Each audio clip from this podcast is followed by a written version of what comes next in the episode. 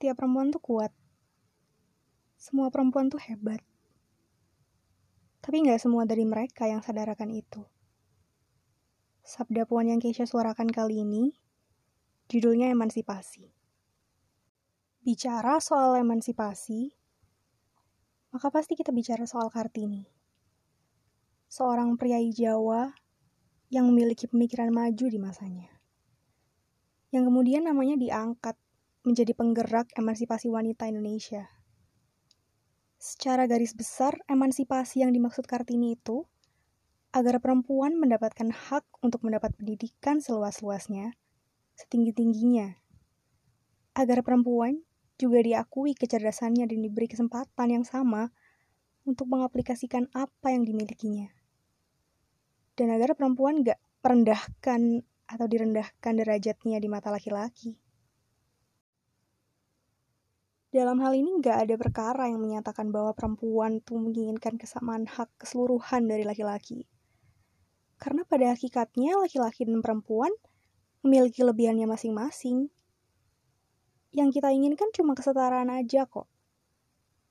Dalam artian, perempuan juga berhak mendapat pendidikan yang cukup, gaji yang sepadan, juga pandangan yang layak, sama halnya dengan laki-laki. Tapi sampai sekarang, masih banyak yang meremehkan manifestasi itu. Saya jadi ingat waktu saya kecil, saya jalan-jalan sama keluarga saya di sebuah mall.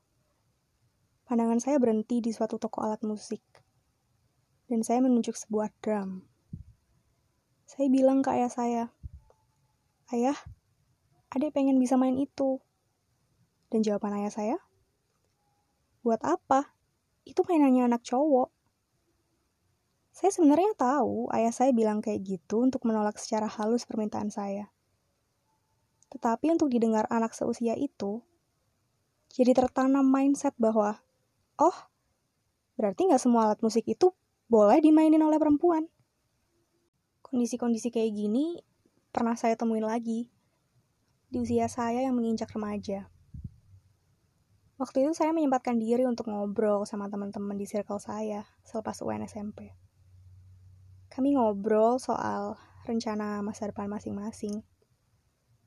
Dan saat giliran saya untuk menyampaikan, saya bilang, "Aku pengen S M A di sini, lalu kuliah di sini, kerja jadi ini, terus punya ini, ini, ini." Ceritalah di situ saya, rencana saya.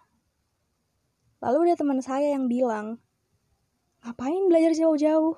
Kerja capek-capek. Toh nanti juga nafkah suamimu yang kasih. Tugasmu kan cuma masak, cuci-cuci, ngepel, ngurusin anak." And I was completely mind blown karena, bro, ini zaman udah berevolusi kayak gini dan kamu masih punya mindset kayak begitu. Kata-kata kayak gitu loh. Yang kemudian bikin kita sebagai perempuan tuh ngerasa ragu untuk melangkah lebih jauh. Bikin kita ngerasa nggak worthy for, for being successful. Ada banyak penelitian ya menunjukkan bahwa perempuan tuh kerap kali underestimate atau menganggap rendah kemampuan mereka sendiri. Ya mungkin karena faktor-faktor yang saya contohkan tadi. Terkadang perempuan-perempuan sukses tuh nggak disukain loh. Tapi kalau laki-laki yang sukses tuh udah kayak, wah, emang dia hebat, like, he totally deserves it. Tapi kalau wanita sukses, pasti anggapannya kayak, wah, ini kayaknya orangnya ambisius banget deh. Ini kayaknya dia bossy, dia bitchy, dan lain sebagainya. Persepsi-persepsi kayak gitu tuh yang bikin akhirnya kita tuh ragu gitu. Untuk nunjukin kemampuan yang sebenarnya kita punya. Dan saya percaya, masih banyak perempuan Indonesia yang mengalami hal kayak gini.